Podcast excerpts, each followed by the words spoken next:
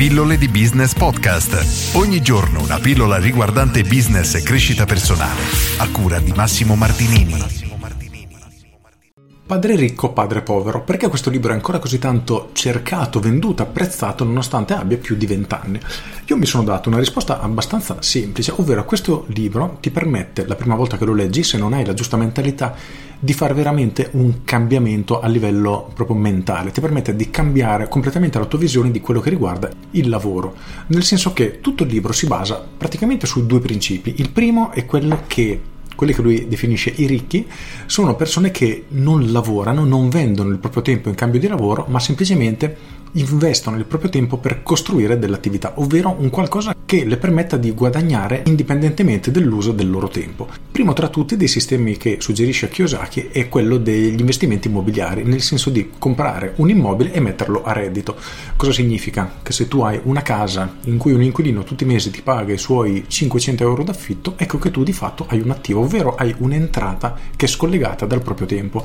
E per quanto possa sembrare banale per qualcuno e farlo sorridere, per altri al contrario è veramente un qualcosa di innovativo, di rivoluzionario, perché non hanno mai fatto questo collegamento, ovvero che sia possibile guadagnare indipendentemente dal tempo che investiamo nel nostro lavoro. E la motivazione che mi sono dato per cui questo libro è così ancora tanto apprezzato è proprio questa, semplicemente perché ti permette in maniera molto semplice e chiara di cambiare questa mentalità. E il secondo punto che può essere rivoluzionario per alcuni è ciò che spiega nel secondo capitolo, mi pare, quando parla degli attivi e dei passivi, ovvero lui spiega che i poveri, quelli che lui definisce poveri, ovvero persone che sono costrette a lavorare per riuscire a sopravvivere, si riempiono di quelli che lui definisce passivi, ovvero di qualcosa che ogni mese ti toglie i soldi dalle tasche. Ad esempio una casa che tutti i mesi ha bisogno di manutenzione, pagare luce e gas, con il tempo si svaluta, eccetera, automobili, stessa cosa. Al contrario, i ricchi si riempiono di attivi, ovvero fanno investimenti, comprano qualcosa che con il tempo guadagnano valore, che o si rivalutano semplicemente oppure effettivamente forniscono delle entrate, come appunto gli affitti.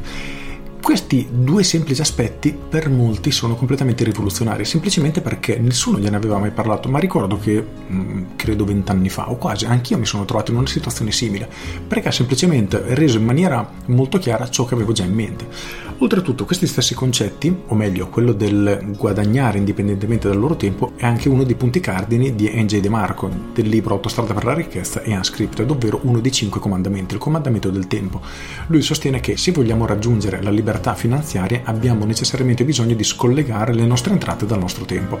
Ovviamente io sono completamente d'accordo su questo, assolutamente. Finché continuiamo a vendere il nostro tempo saremo sempre schiavi del nostro lavoro. Quindi è importante riuscire a creare delle fonti di reddito alternative che si permettono di ovviare a questo problema. E se ti guardi intorno pensi a diciamo quelle persone che puoi definire ricche, quasi tutte sono in una condizione del genere, quindi hanno delle attività che gli generano delle entrate indipendentemente dal tempo che effettivamente impiegano nel lavoro. E il motivo per cui questo libro, Padre ricco, Padre povero, è secondo me così ancora apprezzato e veramente venduto è semplicemente questo, perché molte persone non hanno mai affrontato queste tematiche e nel momento che le scoprono rimangono letteralmente affascinate perché capiscono che c'è un qualcosa in più del non lavorare necessariamente 8 ore al giorno per portarsi a casa lo stipendio e andare poi in pensione.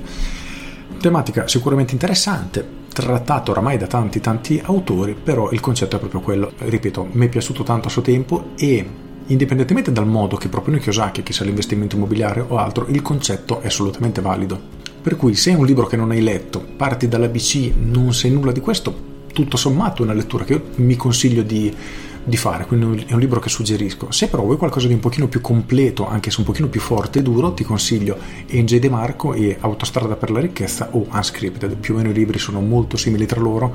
Autostrada per la ricchezza è un pochino più semplice come libro, un pochino più leggero.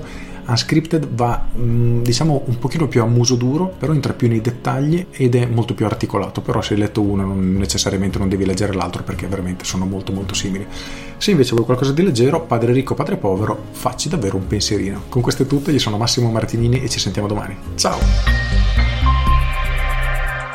Aggiungo, c'è un capitolo che si intitola Come fanno i ricchi a diventare sempre più ricchi? E ora questo te lo svelo perché è un segreto veramente di Pulcinella, non è un segreto, è abbastanza ridicola come cosa, però è interessante proprio la mentalità, nel senso che nel momento che una persona che lui definisce ricca, quindi persone che comprano attivi, cioè cose che generano altri soldi o aumentano di valore, cosa fanno? Invece di utilizzare quei soldi per fare la bella vita, comprare cose, godersi la vita, semplicemente investono queste entrate, questo surplus, queste entrate che hanno extra per comprare altri attivi. E in questo modo mettono in leva in maniera esponenziale le loro entrate perché ognuna di esse si somma alle precedenti aumentando sempre di più il reddito passivo come lo chiama lui ma si può chiamare in cento modi diversi non è quello il punto però sicuramente è un punto di vista interessante quindi cercare di utilizzare le nostre risorse per creare degli attivi cioè qualcosa che ci generino delle entrate. Con questo è tutto davvero e ti saluto ciao